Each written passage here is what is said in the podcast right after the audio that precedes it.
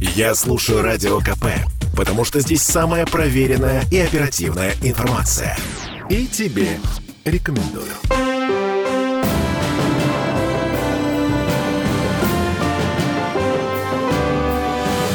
Нулевое чтение. Шесть законопроектов рассматривает ЗАГС в эту среду на ближайшем заседании в Мариинском дворце. Э, шесть, по словам спикера ЗАГСа господина Бельского, ключевых инициатив. Но самое важное, бюджет э, не на этой неделе, бюджет позже. А вот чем будет заниматься законодательное собрание Петербурга в ближайшую среду, давайте обсудим. Я Дмитрий Делинский. Я Ольга Маркина. И я Денис Четербок. Депутат законодательного собрания того самого, э, глава бюджетно-финансового комитета. Значит, что господин Бельский считает ключевым? Законопроект, который ограничивает посещение детьми мест, где разрешено использование любых средств потребления никотина. И в связи с этим у меня вопрос, собственно, а что... Э, Раньше можно было? Э, до сих пор можно? Тоже нельзя, на самом деле, но действующая редакция закона э, исходит из более консервативной формулировки, связанной с курением исключительно табака и табачных изделий. Но э, веяние последних лет, а я имею в виду появление вейпов прежде всего, других э, систем электронной доставки никотина, как они называются по умному в федеральном законе, обязывают нас также расширить э, перечень таких мест, поскольку не исключено, что где-то может появиться какой-нибудь вейп-кафе, где э, помимо напитков э, будет свободно употребляться вейп никотин содержащий. Так вот, в таких местах теперь тоже нельзя будет находиться несовершеннолетним. С одной стороны, кажется, игра со словами, но с другой стороны, за этими словами расширяется по факту на гарантии для э, наших несовершеннолетних, для наших детей. Следующий момент из повестки завтрашнего заседания. Тоже очень важный, кстати. О грантах на социальную рекламу донорства костного мозга. И гемопоэтических стволовых клеток. Да, очень важная инициатива, э, направлена она прежде всего на популяризацию вот э, такого вида донорства. А я напомню, что законодательное собрание комплексно подходит к инициативе, инициативам, связанным с поддержкой доноров костного мозга и стволовых клеток. А, не так давно мы обсуждали инициативу, которая предоставляется равные льготы как для доноров крови, так и для доноров костного мозга. Сейчас э, у нас в законодательстве целый ряд льгот есть для доноров крови, и мы хотим приравнять их по статусу к донорам э, костного мозга, с тем, чтобы э, люди тоже имели дополнительный, как минимум, выходной в день донации и на следующий день.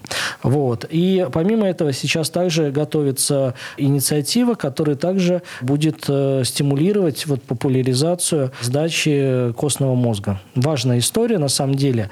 И незаслуженно, что такие доноры, которые делают очень важную миссию, если хотите, выполняют очень важную миссию с точки зрения здравоохранения, здоровья, остались пока за бортом законодательных э, льгот. Ну, соответственно, социальная реклама тоже нужна. Да, это специально, у нас есть э, специальный закон, в котором определены направления, на которые выделяются гранты в сфере социальной рекламы. То есть город здесь вкладывается реальными деньгами с тем, чтобы такая социальная реклама у нас была на улицах города, и люди знали, понимали, задумались, может быть, они готовы тоже внести свою лепту и стать донорами. Еще один момент из списка ключевых э, законодательных инициатив, ключевых по словам спикера ЗАГСа Бельского.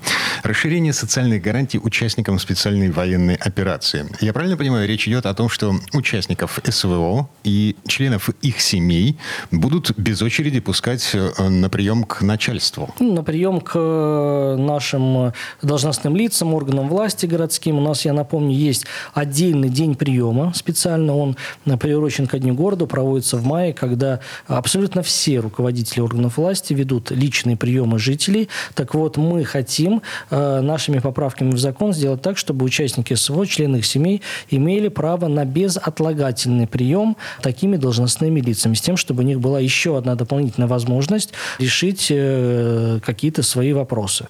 Э, это доп. гарантия, я не оговорился, потому что э, по действующему закону руководители и так ведут общий прием, но мы в городе Петербурге Петербурге, сделали еще сверх этого э, дополнительный еще один день приема. Так вот, в этот день они в очереди стоять не должны. Я представляю себе, значит, накануне Дня города э, в приемной у губернатора очередь из участников э, специальной военной операции. И их семей. Да, и все они без очереди. Ну, если приходит несколько человек, да, которые имеют право на первоочередной прием или внеочередной прием, то, конечно, уже дальше решается вопрос в порядке их прихода. Но э, такая ситуация, она, на мой взгляд, э, ну, если возможно, то в очень редких случаях. Ладно, к повестке завтрашнего заседания давайте вернемся позже. Там еще три вопроса. А прямо сейчас давайте поговорим про квартиры матрешки. ЗАГС э, все-таки готовит поправки в федеральные законы, в закон о государственной регистрации недвижимости, в которых будет прописан особый порядок регистрации квартир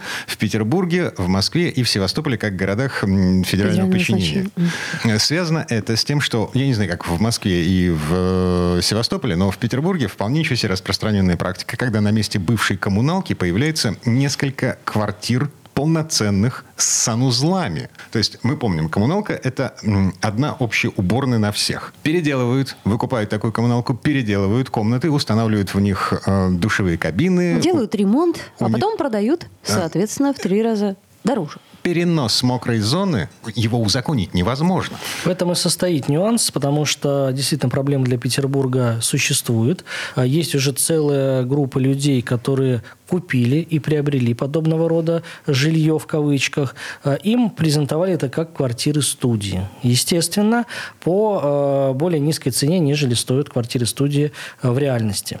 Такие люди, приобретя подобное жилье, впоследствии сталкиваются с невозможностью его куда-то продать дальше, с невозможностью узаконить то, что там наворотили предыдущие собственники.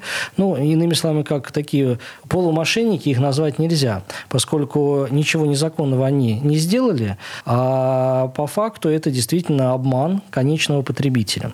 А Мы этой проблемой озадачились. Руководит рабочей группы Крупник Павел Анатольевич, руководитель фракции «Единая Россия». Мы провели несколько уже заседаний, по итогам которых как раз-таки и э, сформировали э, пакет конкретных поправок в э, законодательство. Как И, и зак- в- получается так, что Москва и Петербург и Севастополь снова стоят особняком в сравнении со всей остальной Россией. Это как в случае с КРТ, с комплексным Как в развитием с территории. КРТ, да, но здесь ситуация еще состоит в том, что мы не можем написать отдельный федеральный закон только для Петербурга. Поэтому мы и обобщаем себя и свой петербургский опыт с аналогичными регионами по стране. Ну, Аналогично это Москва и Севастополь, где, возможно, проблемы коммуналок, вроде как которая нету. есть для Петербурга, ну, не так остра для вот этих двух больших городов. Но, к сожалению, федеральное законодательство устроено таким образом, что мы не можем просто взять и в законе выделить только лишь один Петербург, указав, что только в Петербурге надо действовать следующим образом. А зря. Поэтому мы э, берем э, целую группу регионов, схожих с Петербургом, это города федерального значения. И самое важное, чтобы у органов, которые ведут итоговый учет и которые э, регистрируют права собственности на такие объекты, у них появилось полномочия по проверке комплекта документов. То есть, если квартира не соответствует тем стандартам, которые законодательство предусматривает для жилья, то регистрировать права на этот э, объект они не могут. Сейчас ситуация обстоит, ну, э, скажем, э, прямо, на мой взгляд, вообще никто не обращает внимания на то, какие квартиры ставятся на учет, потому что полномочий проверять у регистрирующего органа нет. Он смотрит лишь на комплектность документов. А, значит, есть справка из БТИ, там, допустим, 15-летней давности, и этого Она достаточно? формально есть, все, пожалуйста, вы регистрируете, там, если у вас иной комплект документов тоже полный, пожалуйста, вы регистрируете право на объект. Более того, даже банки некоторые выдают ипотеку на эти квартиры-студии, что меня вот совсем уж Ну, поразило. банки заинтересованы здесь э, дать кредит, а уж э, что потом человек на него купит и как он с ним будет... э, Э, Проблема Минуточку. заключается в том, что э, это риск банка. Это очень странная история, на мой взгляд, потому что На в тоже. случае, если владелец этой квартиры банкротится, квартира уходит в собственность банку, банк с ней ничего сделать не сможет. Он не сможет ее перепродать эм, на рынке отказов. А, ну, просто потому тому, что сначала нужно вернуть все взад, как оно было. То есть вынести оттуда мокрую зону. Но здесь еще проблема заключается в том, что у такой коммунальной квартиры, которая порезана на микроквартирки, получается еще большое количество собственников, с которыми тоже надо решить юридические вопросы. То есть даже если э, задаться целью и владея одной лишь такой маленькой матрешкой, ну, одной из, одной из квартир в такой матрешке, то ничего сделать у вас в одиночку не получится, поскольку надо брать есть, собра... надо э, согласие абсолютно всех, да, всех и, и так далее. возвращать все в исходный вид, на что, естественно, никто сейчас не пойдет. Денис, вопрос у меня. Что станет с теми, кто уже приобрел? Вот сейчас на данный момент, я так понимаю, таких людей достаточно много. Здесь э, пока рецепта законодательного нет. Мы начали с вопроса того, чтобы эта проблема не плодилась дальше. Ее надо остановить на корню здесь и сейчас. Относительно того, как поступить с теми, кто уже приобрел жилье, вопрос достаточно сложный. Потому что, с одной стороны, взять и легализовать такие квартиры будет неправильно. Ящик это, Пандоры. это нарушение, во-первых. Э, людям с этим жить. А во-вторых, э, мы тогда ставим в неравное положение тех, кто соблюдает все требования да, и выполняет предписание закона, и тех, кто этого не делает, что не есть справедливо. С другой стороны, просто взять и оставить этих людей один на один со своей проблемой тоже будет неправильно. Поэтому нужен некий такой законодательный рецепт, который будет компромиссным. С одной стороны, люди получат возможность как-то легализоваться, но с другой стороны, сделать это они должны в строгом соответствии с законом, который предъявляет требования к э, качеству жилого помещения. А, слушайте, вот в этом месте давайте прервемся. Не договорили про квартиры матрешки, там есть еще один немаловажный вопрос. А прямо сейчас мы уходим на рекламу. Нулевое чтение. Слухами земля полнится. А на радио КП только проверенная информация. Я слушаю «Комсомольскую правду» и тебе рекомендую.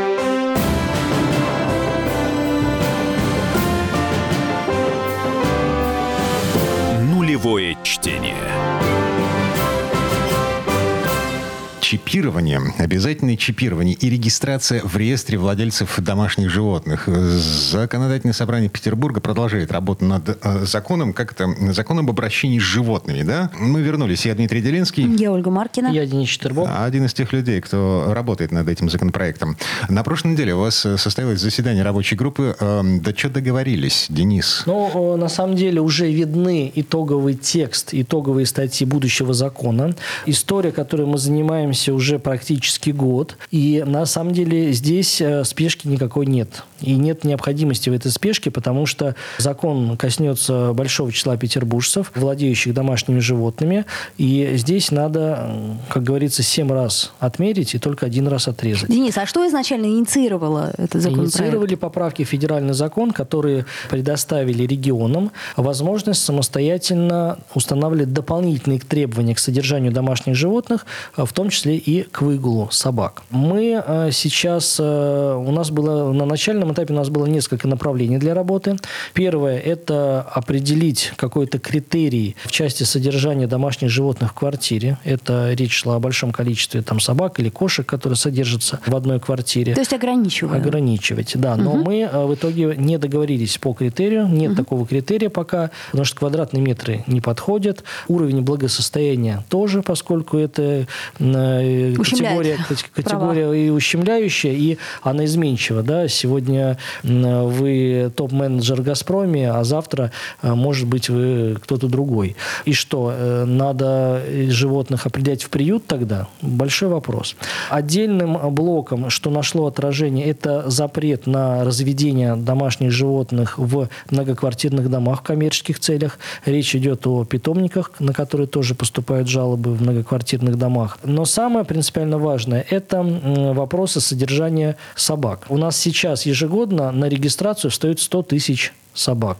А, что, что значит регистрация? Я не собачник, объясните мне, пожалуйста. Ну, регистрация, там тоже есть, скажем так, борьба терминов, потому что маркирование используется в федеральном законе, и регистрация. Есть еще понятие чипирования. Так вот, регистрация, она может производиться и маркирование разными способами. Это может быть чипирование, то есть вживление чипа. Это может быть клеймление, например, когда ставится клеймо, но от этого уже сейчас уходит. Ну вот, мы для целей закона все-таки определяем, что регистрация должна быть посредством чипирования. То есть у любой собаки должен быть свой чип. Это необходимо, во-первых, для того, чтобы владельцы животных не уходили от ответственности. Во-вторых, это упростит задачу контроля за теми, кто не убирает за своими питомцами на улице. Ну, потому что попросту, как э, в автобусе, у контролера будет валидатор, вы подносите, ну, не знаю, к уху собаки, где вживлен чип, считываете сразу информацию о том, э, кто ее владелец и так далее. Денис, вы серьезно?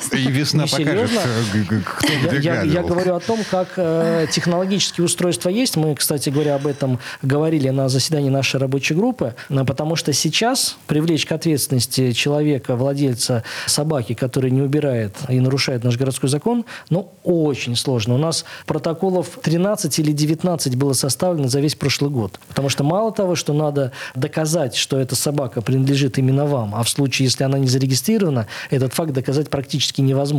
То есть бегает и бегает, гадит это и гадит, не, да? Это не моя, моя собака, собака, да? да? Э, ладно, угу. ладно, мы говорим о таком незначительном административном правонарушении. А если речь идет о том, что собака покусала и причинила вред, например, ребенку, как доказать, что именно этот владелец ответственен за то, что не удержал своего питомца или выгуливал его в неположенном месте, или там в состоянии опьянения? Это тоже весь, все эти вопросы снимаются за счет регистрации. То есть а, регистрация и чипирование – это будет обязательная штука. То есть ты завел собаку, тебе подарили собаку, будь добр, сходи будет, в ветеринарку, будет, ну, вживи из, чип. Изначально, да, мы исходим из того, что э, регистрация вообще предлагали регистрировать всех домашних животных, то есть и котов, и других, но мне кажется, это пока чересчур уже, поскольку основная, свинка с чипом. Э, основная проблема у нас все-таки с собаками, с выгулом собак. Ну, просто Поэтому... с собаками ты выходишь на улицу, например, со своим хомячком, ты, ну, реже его отпускаешь на ну, свободный у нас выгул. много э, и с поросятами выходят гулять, угу. э, и с разной живностью.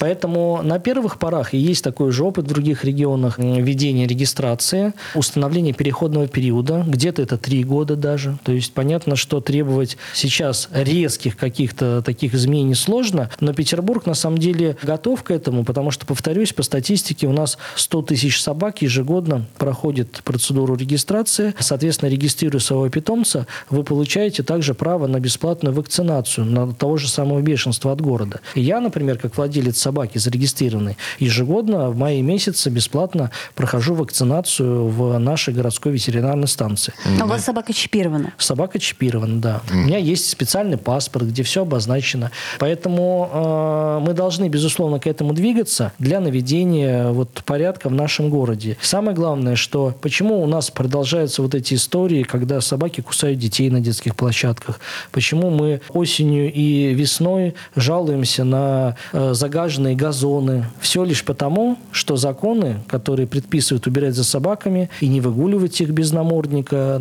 и вообще не появляться на детских площадках, они не всегда работают. Давайте говорить честно. Они всегда не работают, потому что привлечь реально к ответственности сложно, если собака не зарегистрирована в установленном порядке. Поэтому, конечно, мы к этому должны двигаться, но еще оттачиваются формулировки. Мы специально этой теме посвятили отдельное заседание. У нас было заседание посвящено только порядку регистрации, виды регистрации, как возможно установить причинную следственную связь там, между владельцем и самой собакой. Угу. Вот. Поэтому конкретные формулировки, я надеюсь, появятся уже в ближайшее время. И, конечно, перед тем вообще, как обсуждать в парламенте этот закон, э, законопроект необходимо вынести на общественное обсуждение. И сроки? Я Есть не буду сейчас э, загадывать за, да, относительно сроков, но для меня э, выглядит вполне себе приемлемым, если до конца года мы сможем вынести на общественное обсуждение этот законопроект. Окей, принято. Давайте теперь вернемся к повестке завтрашнего заседания. У нас там поправки в социальный кодекс, в городской социальный кодекс по поводу выплат юбилярам. ЗАГС восстанавливает социальную справедливость, вызванную тем, что зачастую юбиляры прописаны э, один в Петербурге, другой в Ленобласти. Имеется в виду люди, которые прожили вместе там 25 лет. Не ну, вполне понятно, деле, объясните. На самом деле не 25, а 50 лет. 50. 50 лет. 50 тысяч, 60 лет, 60 тысяч, 70 лет, 70 тысяч. 70 лет вместе. Да, 70 лет вместе. Дополнительно вводится категория еще 75 лет, потому что поступали к нам обращения от наших долгожителей, которые усматривали в этом несправедливость, что мы не просто долгожители, мы еще и в браке 75 лет э, вместе. Вот. Э, этот закон направлен на синхронизацию нашего законодательства с Ленинградской областью, потому что по э, текущим правилам такую выплату могли получить супружеские пары, которые зарегистрированы на территории Санкт-Петербурга. То есть оба. Оба. оба, а иначе супруга. они не получают а ничего, иначе они не да? получают от, от города ничего. Угу. И здесь э, мы, э, во-первых, уравниваем размеры выплат. То есть в Ленинградской области точно такие же будут выплаты, как и в Петербурге. Но решаем ситуацию, когда, например, кто-то из супругов зарегистрирован в Петербурге, а другой зарегистрирован официально в Ленинградской области. Так вот, в этом случае город будет выплачивать 50% от суммы, Ленинградская область 50% от суммы, и наши уважаемые юбиляры получат полную сумму на э, свою семью. Я думаю, что правительство Изящно. Ленинградской области в восторге от вашей инициативы. Так, а, что у нас еще? Значит, стоянка у причала без оплаты. Теперь она будет наказываться гораздо жестче. Правильно я понимаю? Ну, а, во-первых, будет э, прописан перечень всех э, причалов, э, а именно мы говорим о городских причалах. До которые- этого было их мало. Правильно Ну, я понимаю? э, Норма писалась в 2011 году в целом, когда у нас существовало еще и речное такси, если помните. Для них были, э, было свои, э, свои причалы. Но вот сейчас ситуация поменялась. Город обустроил достаточное количество городских причалов. Вот. И, э, конечно же, они должны окупаться. Да? И они, они сделаны, во-первых, для того, чтобы выход был безопасный, потому что просто так пришвартовываться абы где нельзя. А во-вторых, это сделано для удобства самих пассажиров. Вот, поэтому если владелец такого судна припарковался к городскому причалу и не оплатил, а у нас в городе налажена система диспетчеров, то есть необходимо связываться, предупреждать, что вы сейчас шлите швартовку, сколько вы минут будете стоять, да, и какую-то сумму должны оплатить. Есть камеры на этих причалах, то есть здесь от ответственности никто не уйдет. Ну вот, но если очень много же коммерческих рейсов, когда людей катают за большие деньги, потом пришвартовываются к городским причалам, высаживают, но при этом город ни копейки с этого не получает, хотя город вложился в эту инфраструктуру. Ну вот, для того, чтобы у нас никто не уходил от ответственности, мы полностью перерабатываем вот эту статью об ответственности с тем, чтобы все те, кто используют городские причалы и не платят за это, наказывался рублем до 5 тысяч на граждан и до 50 тысяч на юрлиц. Я так понимаю, что со следующего сезона эта история будет Ну да. актуальна. Как говорится, готовим сани зимой. А, а, слушайте, а, Телегу зимой. а, эту, господи, а, машину можно припарковать на 15 минут бесплатно. Здесь такого нет, да? Но в данном случае все-таки здесь э, э, свое судоходство. А возможен личное, ли и свои- абонемент? И свои правила. Э, а об этом уже мы узнаем впоследствии, когда закон будет принят, и правительство разработает порядок вообще и оплаты, и порядок... э, И уверен, что абонемент здесь тоже можно бы использовать. Так, ладно. Время этой четверти часа к концу подходит. Я напомню, завтра с утра в 10 часов в Мариинском дворце начинается заседание законодательного собрания. Один из главных вопросов, на мой взгляд, значит, а, а, в отличие от господина Бельского. Второе чтение корректировки федеральных законов. ЗАГС разворачивает э, программу комплексного развития территории э, лицом к человеку. Именно так. Э, Мы завтра завершаем работу над этим документом, и он отправится в Москву. Денис Четвербок, депутат ЗАГСа. Дмитрий Делинский. И Ольга Маркина. До Всем встречи. спа- Спасибо, хорошего вечера.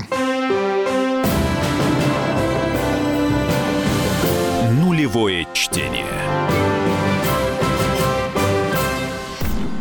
Я слушаю Радио КП, потому что здесь самые осведомленные эксперты. И тебе рекомендую.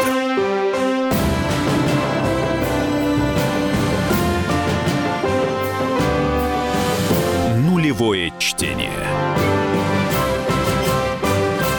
А мы вернулись в петербургскую студию радио «Комсомольская правда». Я Дмитрий Делинский. Я Ольга Маркина. И я Денис Четербок. Депутат Законодательного собрания Петербурга. Один из людей, которые озабочены тем, как решить проблему с квартирами-матрешками в Петербурге. Я еще раз напомню, на всякий случай, это типа студии, которые появляются э, на месте коммуналок абсолютно незаконно в связи с тем, что в эту студию ставят раковины, унитазы, душевые кабины, а перенос э, мокрых зон в квартирах, он, его невозможно легализовать. Ну а в связи с тем, что локации обычно мега выгодная и цена очень привлекательная, люди ведутся и покупают. Так вот, а что именно предлагает законодательное собрание? Как вы хотите поправить закон о государственной регистрации недвижимости для Петербурга, Москвы и Севастополя? Ну, самое принципиальное, если говорить простыми словами, это сделать так, чтобы регистрирующий орган, конкретно Росреестр, при вынесении решения о регистрации проверял актуальное состояние, да, технический паспорт э, вот того жилья, которое предоставляется на регистрацию. То есть ножками? Э, по документам. Если есть необходимость и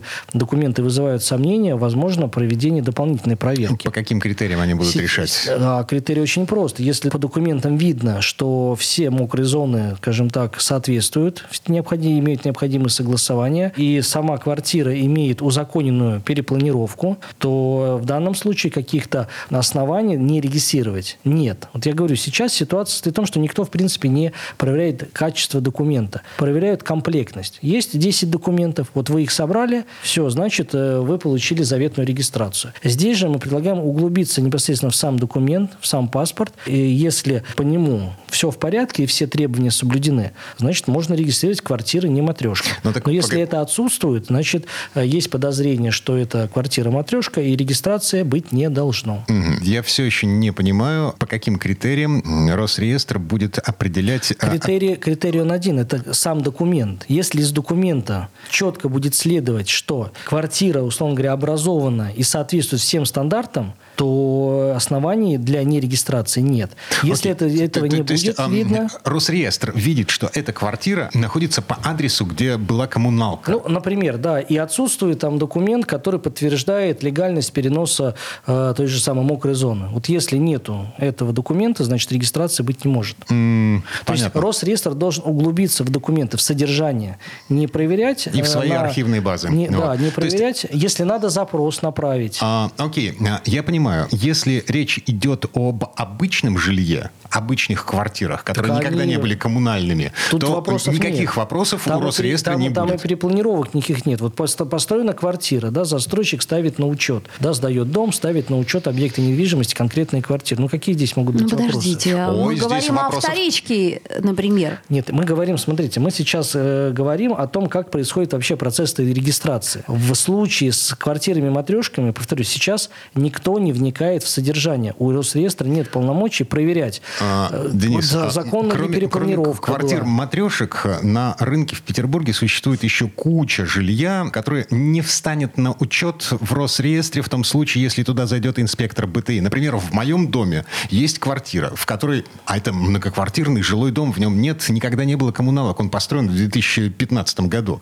Так вот, в нем снесены все стены, внутренние перегородки, сделана огромная большая комната, а кухня вынесена на балкон. Это невозможно легализовать. В таком случае возникает вопрос, а почему Росреестр не должен обращать внимание на эту квартиру, на такую квартиру? Ну, смотрите, мы здесь говорим немножко о разных вещах. Э, если мы говорим о нарушении планировки, да, и когда разбирают, может, там несущие стены и так далее, это по факту подвергает опасности жизни mm-hmm. всего дома. Соответственно, такую жильцов. планировку невозможно узаконить. Да, а если мы говорим о том, что была коммунальная квартира, и в рамках этой коммунальной квартиры она э, как по клетушкам раздроблена на много маленьких э, как бы подквартир, которые собираются поставить на учет в качестве самостоятельных объектов недвижимости, mm-hmm. в качестве самостоятельных квартир, то здесь говорить о нарушении прав всех жильцов, наверное, не приходится. Здесь, э, скорее всего, идет нарушение прав тех, кто потом купит такую квартиру и окажется в заложниках у этой ситуации. Что-нибудь с ней сделать. Поэтому так. ситуации немного разные. И мы же тоже подступали к вопросу в законодательном собрании, к вопросу незаконных перепланировок и сносов. У вас там было увеличение штрафов в 40 раз за да. незаконную перепланировку. И объем э, вот этих перепланировок, он, конечно, несопоставим с квартирами-матрешками. То есть да. это в разы, а то и в десятки раз больше. Да.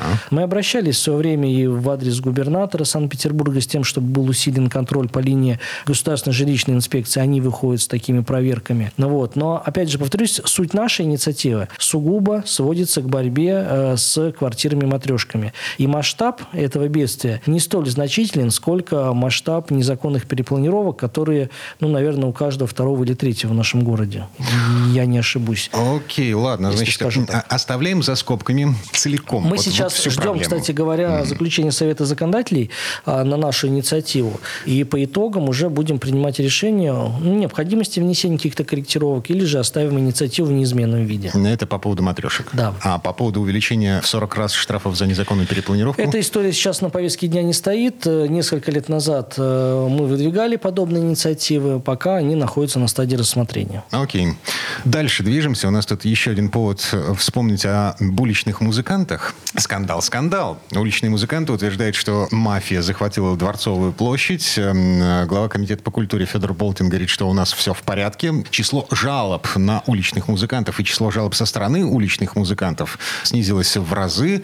Сколько у нас штрафов выписано за этот сезон? 69. А нет, не штрафов, административных Просто постановлений. административных... Да, кстати, про штрафы вроде бы даже и не знаем. Мы. Есть цифра в центральном районе, по-моему, 36 протоколов, и 34 протокола закончились э, предупреждением нот. То есть только 4 штрафа выписаны. Ну, это вполне себе нормальная практика для действия закона. Не случайно у нас предусмотрен такой вид ответственности. Надо все-таки сначала... Не надо начинать с жестких карательных мер, когда изменились правила. А правила существенно изменились, изменились с 1 мая текущего года.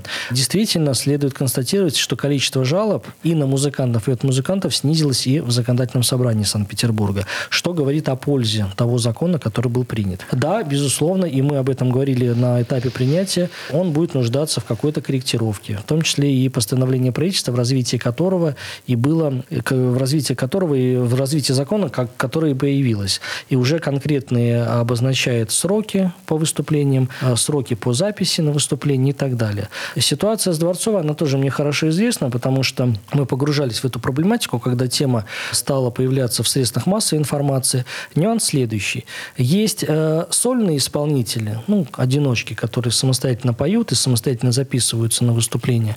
А есть группы, состоящие из там пятерых, семерых иногда человек. Ну. Вот. И есть тоже в, сейчас в постановлении определенные ограничения на подачу там заявки. То есть она может подаваться не чаще, чем там определенное количество времени. И вот если вы один, то у вас, соответственно, ограничение одно. А если вас семь, то вы как бы можете а, подавать... это все умножить на 7, да, и, соответственно, умножить на 7. срок, через который ты можешь подать заявку на одно и то чем же место, у тебя компания, увеличивается в 7 раз. Ну, все же просто. Чем больше компания, тем больше шансов выступать на одном и том же месте, больше количество раз. А сейчас, насколько мне известно, был готовится к изменению вот это постановление, и Комитет по культуре занят этим вопросом, с тем, чтобы, во-первых, уменьшить количество э, часов подряд, которые вы можете выступать. А сейчас до, у нас какое количество 3, часов? До, сейчас, э, я точно вам не скажу, но оно ну, гораздо, более, гораздо больше, чем 3 часа. Нет, больше даже.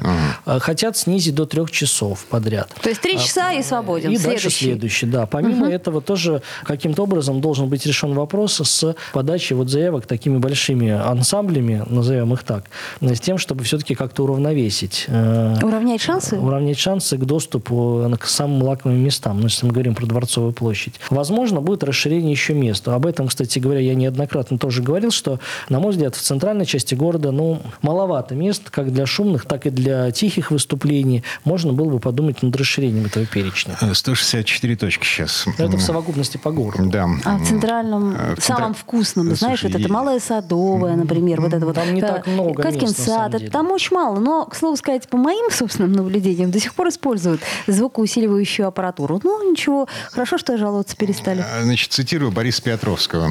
Город и артисты получили прозрачную систему бронирования, понятные правила проведения выступлений и список конкретных точек, разделенных по степени допустимой громкости. А, ха-ха-ха, три раза ха. А, я вот за 10 минут до того, как мы, мы с вами встретились, вот, я пошел на сайт культуры Петербурга для того, чтобы, ну, так, посмотреть, как эта система работает. Боже ж ты мой. Может быть, просто твоих интеллектуальных способностей не, я могу сказать, хватило. Что мы вот э, со студентами а, тестировали, э, тестировали систему эту, mm-hmm. и э, даже коллеги выступали. То есть у нас была задача такая изучить непосредственно текст закона, непосредственно текст постановления, mm-hmm. подать заявку. Стало быть, у вас получилось? У нас получилось. Это потому что Денис Четербок писал этот закон. Mm, знает секретные секретный ключик.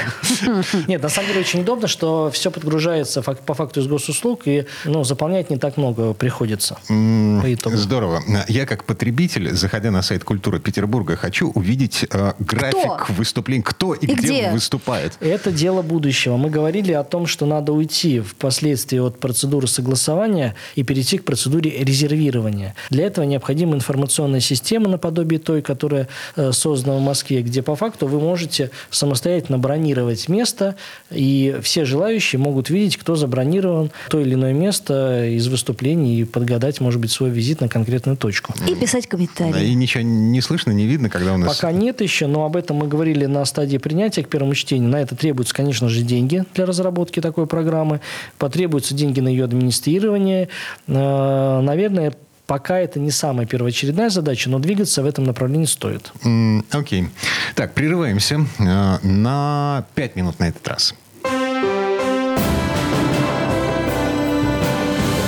Нулевое чтение.